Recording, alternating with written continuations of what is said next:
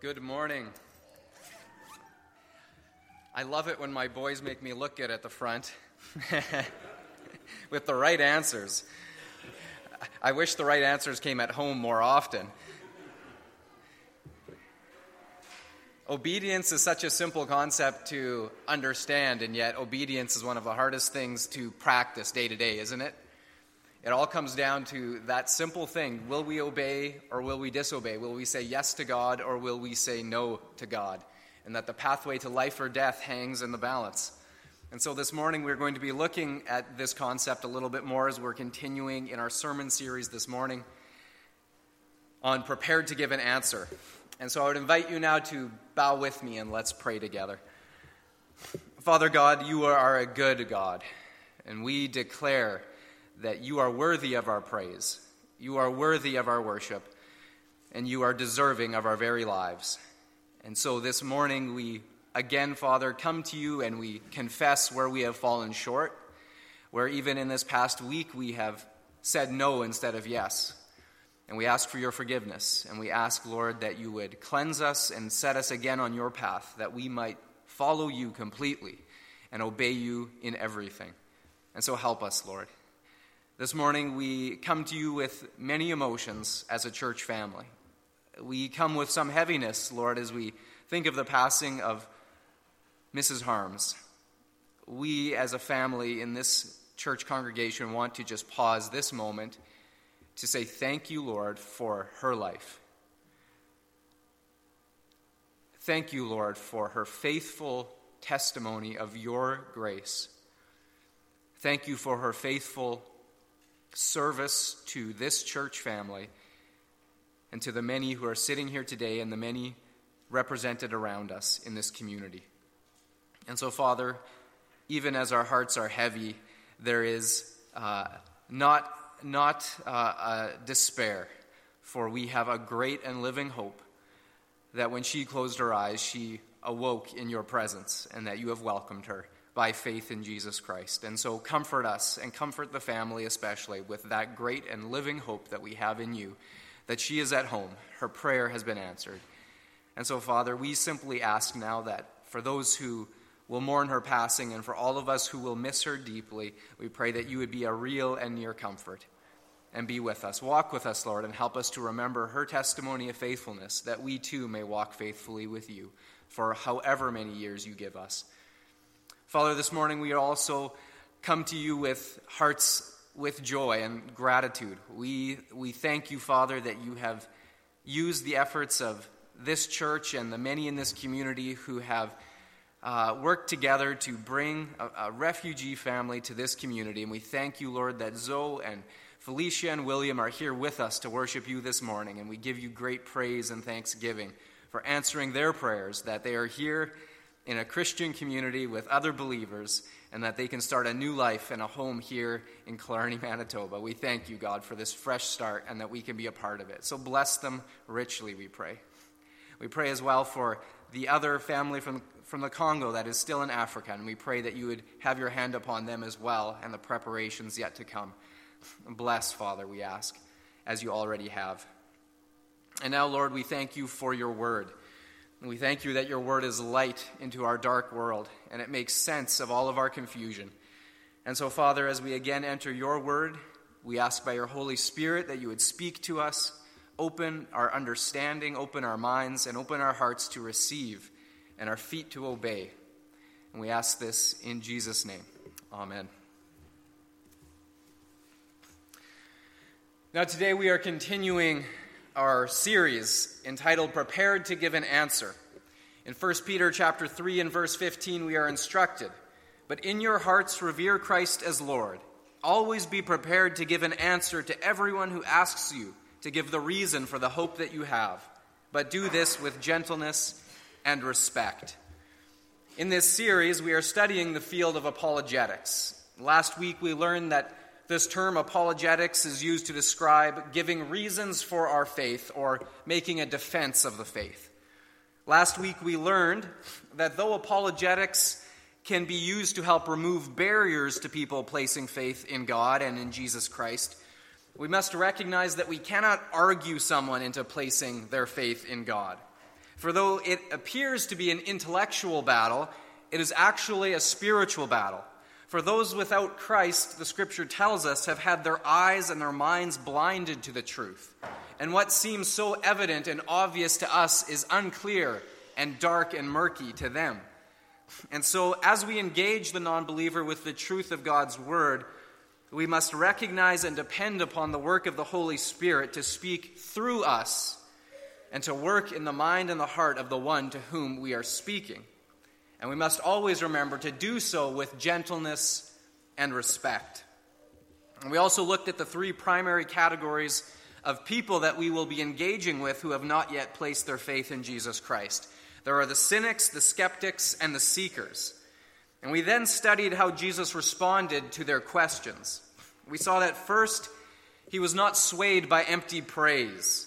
And so, too, we must resist the urge to just fit in so that people will like us. We must resist the urge to not answer from the truth of God's word so that we might be friends with them. No, we must resist that and speak the truth.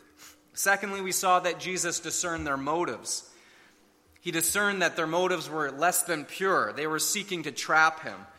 And so, too, we must prayerfully and guided by the Holy Spirit, we must discern the motives of the person who is questioning us so that we may answer wisely.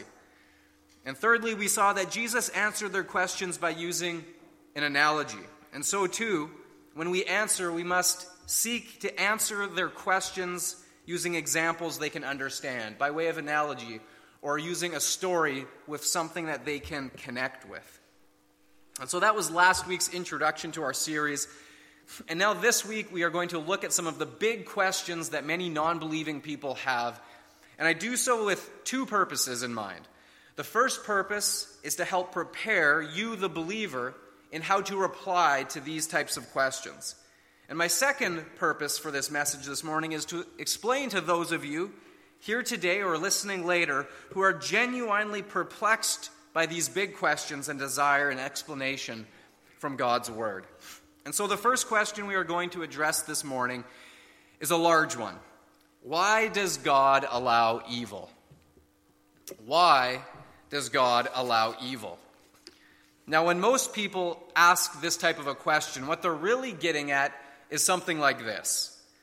If God is all loving, that he would desire our good, so if God is all loving, and he is all powerful, that he could do whatever he pleases, then why doesn't he just intervene and stop all of the evil from happening?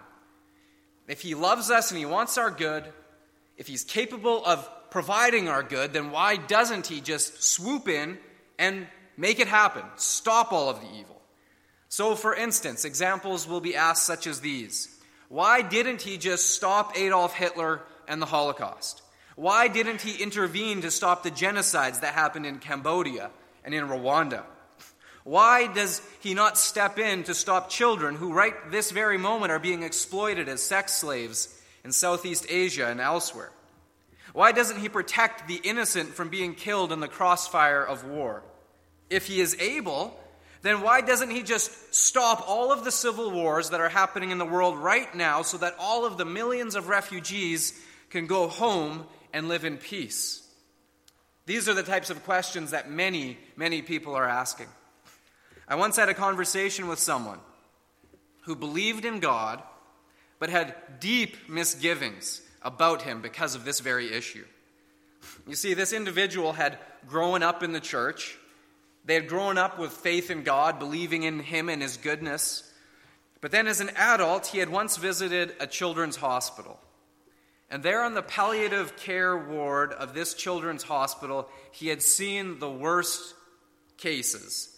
He described he saw disfigured children who had been burned horrifically in fires, who had been lost limbs in car crashes.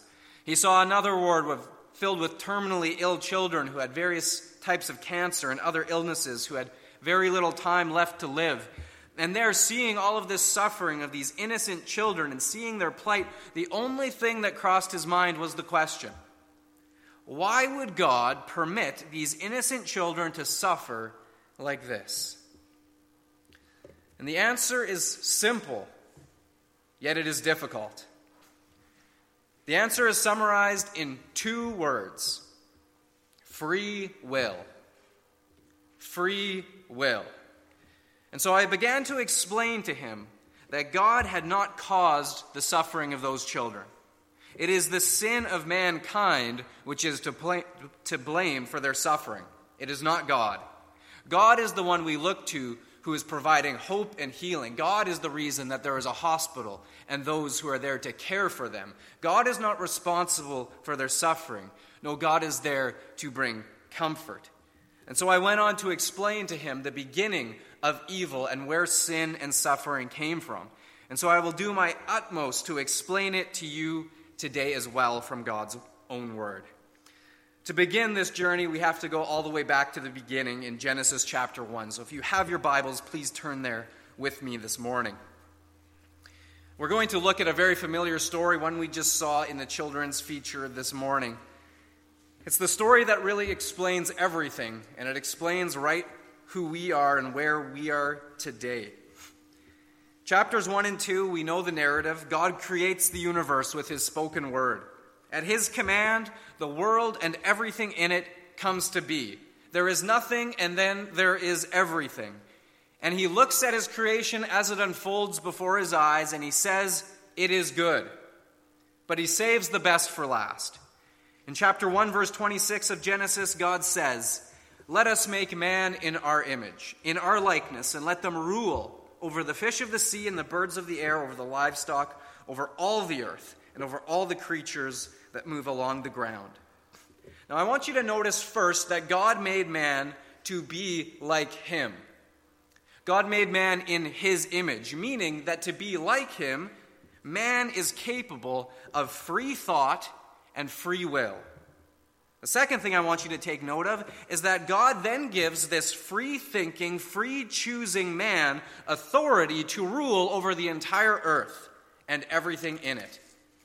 Now, according to God's design, man's rule, his dominion over the earth, was to be done in partnership with God.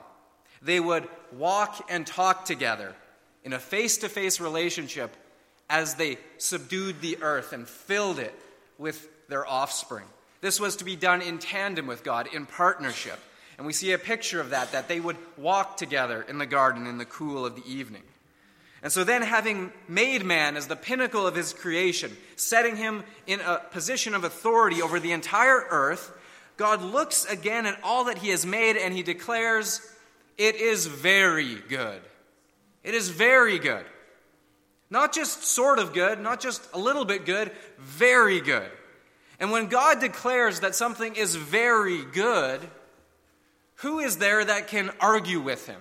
Who is there who can contradict God when God declares that something is very good? No one. God has set the standard of perfection, and when God says it is very good, it is. And so, in this very good world, there was no suffering, no disease, no injustice, no violence, and no death. In short, there was no evil. It is perfection. But then in Genesis chapter 2, verses 15 and 16, we see God do something peculiar, is the best word I can come up with. It seems out of place, it seems odd. And we read this The Lord God took the man, he put him in the Garden of Eden to work it and take care of it.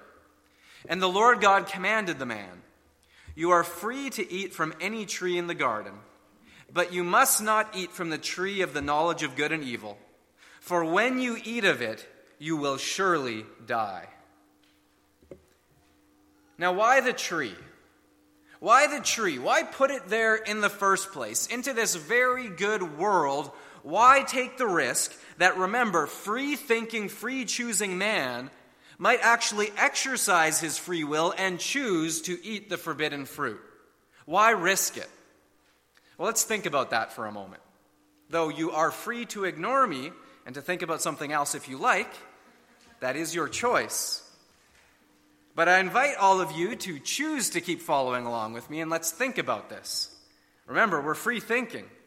Notice the line in verse 16 where God says, You are free to eat from any tree in the garden. You are free. Now, let's suppose for a moment that we erase the next line about not eating from the tree of the knowledge of good and evil. Let's imagine just for a moment that God never put the tree there, it was never in the garden. And God says to them, You are free to eat from any tree in the garden. What kind of freedom would that be if there was no alternative choice?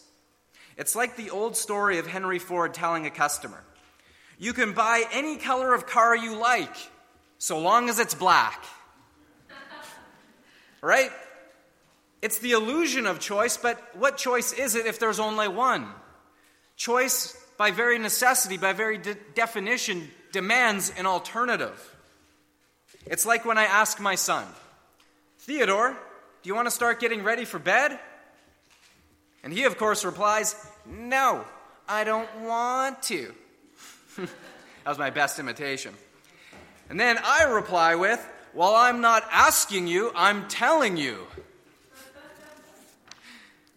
Now, I had given Theo the illusion of choice by asking the question, Do you want to start getting ready for bed? But in reality, he had no choice. He had to start getting ready for bed. You see, that's not true freedom, because where there is no choice, there is no freedom.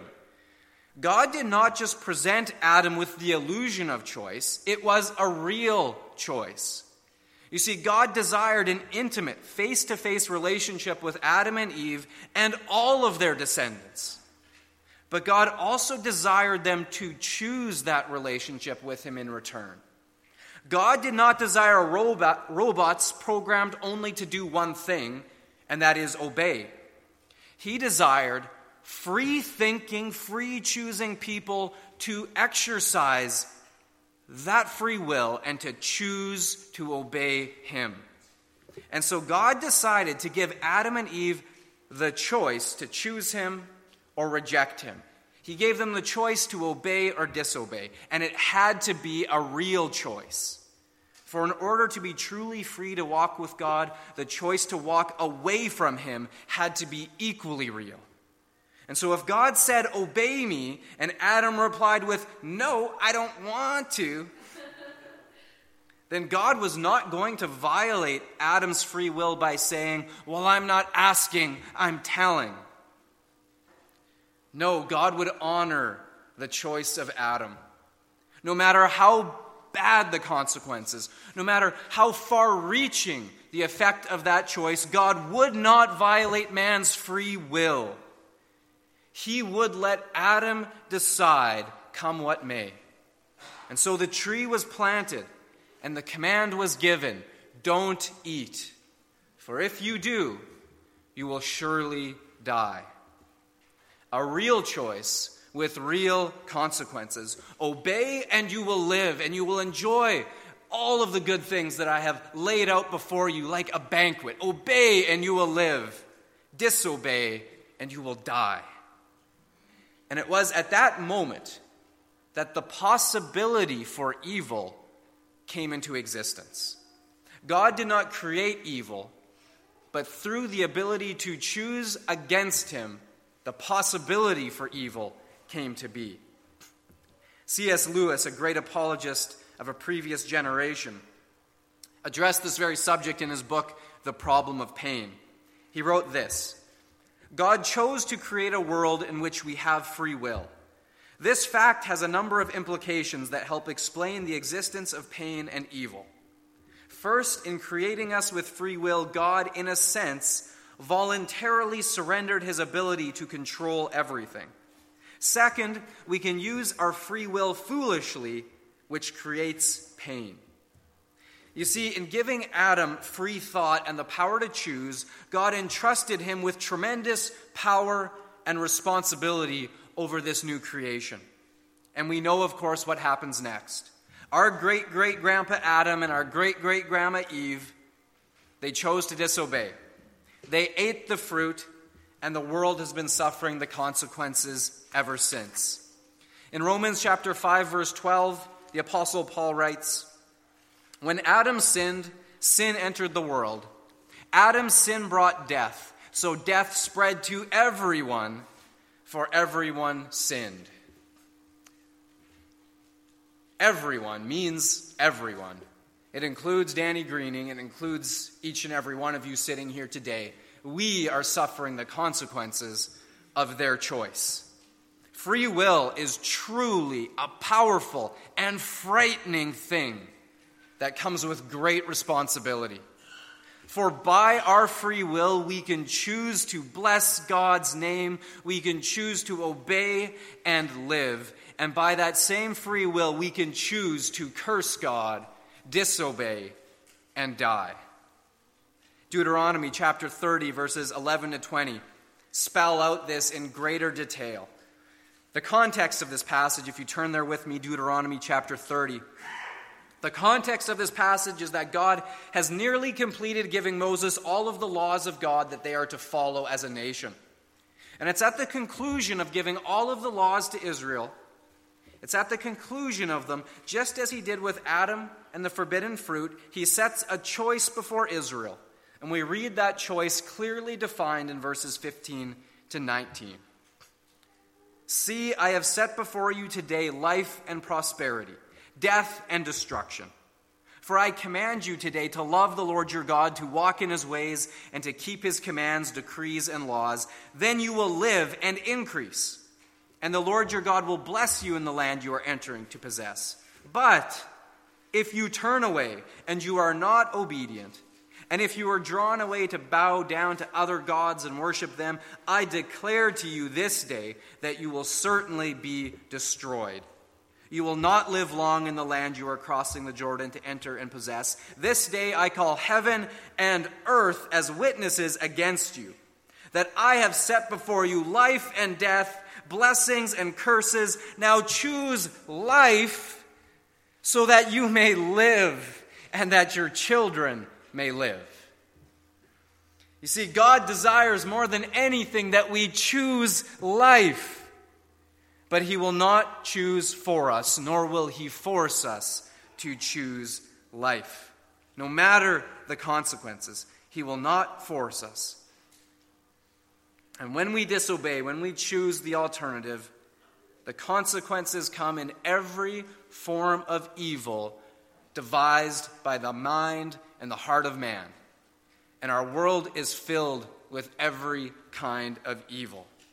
The untold suffering in the world as mankind fights and exploits and oppresses and kills one another is a direct result of mankind choosing the alternative, eating the fruit, disobeying God, and we are bringing destruction and evil and sin and misery upon ourselves. No, it is not why does God allow, it is why do we as man choose to disobey. The responsibility does not lie with God, it lies with me. We are responsible for the suffering in the world today from our disobedience, from our sin. And it goes all the way back to great great granddaddy Adam and great great grandma Eve. They made the choice, and it has affected us ever since. And I've always thought about that. And I've always just in my heart of hearts, in my mind, I always thought it wasn't fair that Adam and Eve got to choose for me, and that their one choice ruined it for the rest of us. I always thought that wasn't fair. But I've come to realize that fair has nothing to do with it. For simply, that is the way life is designed. One generation is always responsible for the next generation and those who follow after. We are responsible for our children and our children's children. Our choices will affect them, and they have no say in the matter. Think about it, it's all around us. The child born with FAS had no say in their mother's decision to drink while they were pregnant, yet it affects them more than anyone else. The unborn child whose life is ended by abortion had no say in the matter the millions of refugee children living in tents around the world with no home had nothing to do whatsoever with the decisions of their political or military leaders responsible for their situation, and yet they suffer and they die because of the choices of others. And we see it all, and we cry out, God, why don't you stop it? And his reply is, I cannot stop it without violating man's free will to choose. And I will not do that. I will not force you to obey. And C.S. Lewis continues in his book We can perhaps conceive of a world in which God corrected the results of our abuse of free will by his creatures at every moment. We could conceive that a wooden beam became soft as a blade of grass when wielded as a weapon, and the air refused to obey me if I attempted to set up in it the sound waves that carry lies or insults through the radio. But such a world would be one in which wrong actions were impossible, and in which, therefore, freedom of the will would be void. You see, if every time an evil person picks up a weapon to inflict evil upon someone else, to harm them or to kill them, if God were to stop the bullet in the gun, if God were to turn the, the sword into a, a pool noodle every time someone wielded it to such effect, that would be no choice, would it? He gives man the choice, and man bears the terrible responsibility of the evil that we afflict and inflict upon one another. We are moral beings with moral choices, and God says that we will answer to Him for every choice that we make. But He will not force anyone to do good, and He will not take away from us the power to do evil. God calls, He beckons, but He does not overpower. God is working in silent and mysterious ways that often look frail and weak to us. We want Him to just swoop in and intervene but no, God is working underneath and behind and throughout everything. The analogy of on one side of a quilt, it's just a tangle of knots, and, and it's just so unclear to us. What's happening here? I can't see the beginning from the end. But when you turn the quilt around, on the other side is a beautiful picture. God sees the beautiful picture. We see the tangle of knots, and it's a mess to us. But trust me, God is working.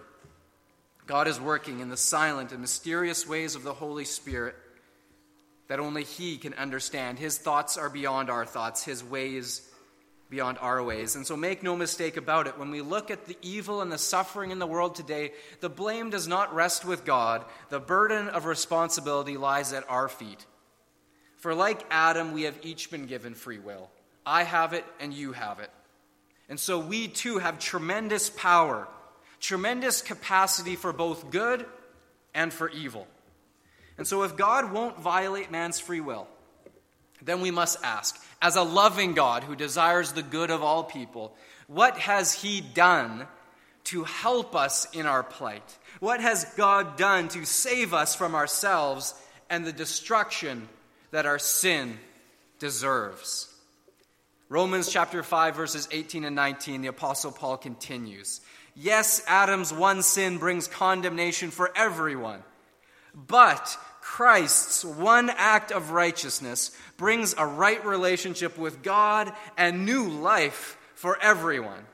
Because one person disobeyed God, many became sinners. But because one other person obeyed God, many will be made righteous. You see, just as it took only one man's disobedience to bring death to everyone, thanks a lot, Adam, it took only one man's obedience to bring life to everyone, and this one man's name is Jesus Christ, and all praise and honor and glory goes to him. For he has reversed the curse.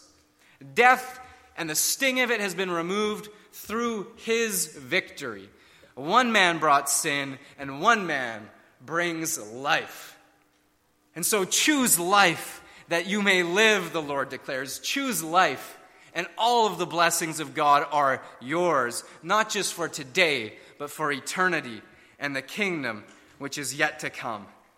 And so, because of him, we have life. God sent his only Son to stand in for us, to take our place, to take our punishment. And while we were still shaking our fist at heaven, saying, No, no, I don't want to, God said, Okay, I won't force you. I'm going to make another way.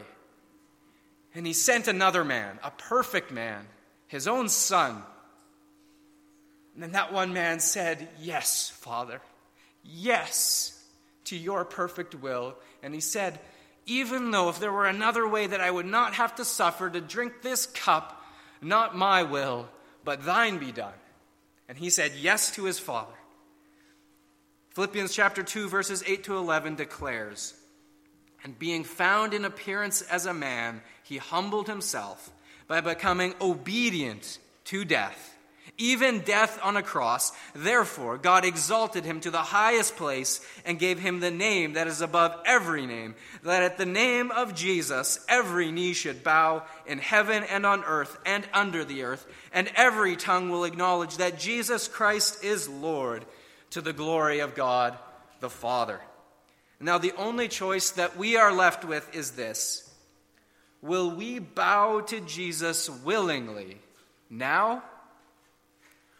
Or will we be compelled to bow to him when he returns with all of the angels of heaven to judge the earth's evil and to stop it once and for all? This verse declares that every knee will bow and every tongue will confess. Those who choose it in this life will receive salvation, and those who are forced to declare it when he returns with all of his glory will enter into judgment and will receive exactly what their sins deserve. The only thing that stands between us and judgment is God's wonderful grace. We don't buy it, we don't earn it. It is a gift and all we can do is receive it. It stands between us and God's righteous wrath. It is our shelter, the grace of Jesus Christ. Choose life, and you may live. That is God's desire for you. Make no mistake, God is not responsible for the problem of evil, He is responsible for salvation and hope and healing. And He declares His desire choose life, choose to walk with Him. And let me just say that right now, that choice, to you sitting here today, listening elsewhere, that choice may seem small right now. I suspect that Adam's choice that day to eat the fruit may have appeared trivial at the time as well. It didn't seem like such a big deal. He looked at it, oh, yeah, it is good to eat. I'm going to take a bite. And the consequences were not on his mind. He just looked at the momentary pleasure. It appeared trivial. But make no mistake, your choice, just as Adam's choice did, has tremendous power. More power than you even realize. The name Stanislav Petrov. Stanislav Petrov, it probably means nothing to you. You've likely never even heard it before, and if you did, you probably can't remember what it's linked to. But whether you know his name or not, you owe Stanislav Petrov your life. Why? Because on September 26, 1983, Lieutenant Colonel Stanislav Petrov of the Soviet Air Defense Forces narrowly averted a full out nuclear war with the United States. Just three weeks earlier, the Soviet military had shot down Korean Airlines Flight 007 and so tensions with the United States were dangerously high, and there were fears of an all out shooting war taking place. Everything had been raised to DEFCON level 2. The missiles were fueled and ready to be fired. And into this tense political climate, Petrov was the duty officer at the command center for the Oko nuclear early warning system. When the system reported that an intercontinental ballistic missile followed by another one, and then up to five more were being launched from the United States, heading directly for the Soviet Union. Each of these seven missiles would be capable of carrying multiple nuclear warheads, raining down fire and nuclear holocaust upon Moscow and dozens of other cities. They would arrive in mere minutes. Petrov's protocol demanded he report the launch to his superiors immediately. But as he looked at his monitor, in his gut, he believed that the computers had malfunctioned. But what would he do? He knew if he reported it, almost certainly a retaliatory strike would be launched. But if he failed to report it and he was wrong, his nation would be doomed. Petrov later said, I had obviously never imagined that I would ever face this situation. It was the first, and as far as I know, also the last time that such a thing has ever happened. And he decided as he stared at the screen with the blips showing intercontinental ballistic missiles heading towards his nation, he decided in that moment to go with his gut. He judged it to be a false alarm and he didn't report it to his superiors. Stanislav Petrov made the right choice. Petrov has said he does not know that he should regard himself as a hero for what he did that day. In an interview for the film, The Man Who Saved the World, Petrov says, All that happened didn't matter to me. It was my job. I was simply doing my job, and I was the right person at the right time. That's all. My wife, for 10 years, knew nothing of the incident. And so when I went home that night, she asked me, So what did you do? And my reply had been, Nothing. I did nothing. One person, one choice can shape the world. Stanislav Petrov's one choice, for all intents and purposes, saved civilization as we know it from nuclear holocaust. One man, one choice, either good or evil. We have tremendous power. And even if we're not in a missile control room with that type of power under our fingertips, heaven and hell, eternity, is hanging in the balance of our choices. And God will honor our choices. He will not decide for us. But He desires, more than anything, that we choose life. So, what will you choose this day? Will you choose life? The choice is yours. Let's pray. Heavenly Father, this day and this assembly, we with one heart and one voice, we declare that we choose life. We choose the life that you have so graciously and mercifully provided for us through the one man who reversed the curse, Jesus Christ. And by his name, the one and only name where there is salvation, we to, to, to this day declare, You are our life. We have no life apart from you. For in you we live and move and think and act and have our being. For you have come to save us and to set us free from sin and death and evil. And so this day we choose life. And this day, Father, we recommit ourselves to being your hands and feet, to choosing life on behalf of others, to reverse the curse that wherever there is heartache, wherever there is suffering, wherever there is evil, that the power you have given us to choose to stand against it, Lord, we choose to stand in the gap. We choose to speak out against violence. We choose to speak out against suffering, and even more, to be the hands that would bring comfort and to bind the broken and the weary. And so, Father, help us this day. Help us to know how to answer to those who will ask questions such as these, that we could do so well, that we could do so with wisdom, and that we could do so with gentleness and respect by your Holy Spirit, that we could yet be used by you to persuade and to bring others to the place where they too can choose life. And this life is found only in you. And so, Lord Jesus, we pray for the salvation of many. We pray, O Lord, that wars will cease, that famine will end. We pray, O Lord, that your kingdom will come and that it will be established and that you will reign forever and ever. And until that day comes in all of its fullness, we choose to live this day in the reality that it is coming and it has already been established in our hearts through faith. So walk with us as we go forth from here this day. We pray it in Jesus' name. Amen.